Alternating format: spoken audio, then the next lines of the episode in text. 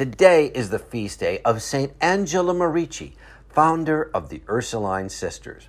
Born in Italy in 1474, her parents were farmers and devoted to their faith. Angela's father Giovanni read to his children about the Lord and the lives of the saints, and Angela developed at a very young age a desire to serve Jesus. However, by the time she was 15, both of her parents had died, and she and her siblings were left orphans. With her sister, Angela was sent to live with an uncle, but very soon her sister died as well, without receiving last rites.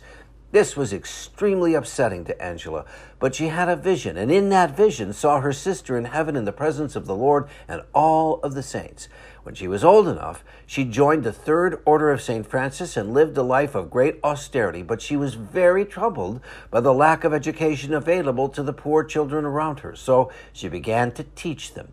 Then Angela had another vision that she would one day found a community. She was invited to Brescia to live with a family and teach their children.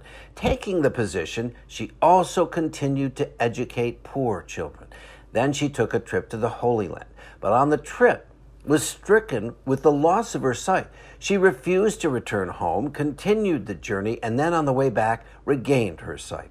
In 1535, Angela organized a group of 12 girls who focused on teaching poor children while paying special attention to their faith. In a few years, the number of young women helping Angela had more than doubled, so she formed them into a company of St. Ursula, patroness of the universities, and a model for young women. The Ursulines did not wear a habit and lived at home. Their mission was to re Christianize families through a better understanding of faith in their lives.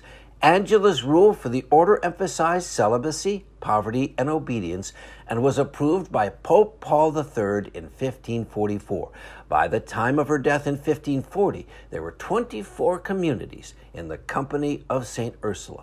St. Angela Merici, please pray for us. I'm meteorologist Mike Roberts for Covenant Network. Have a blessed day.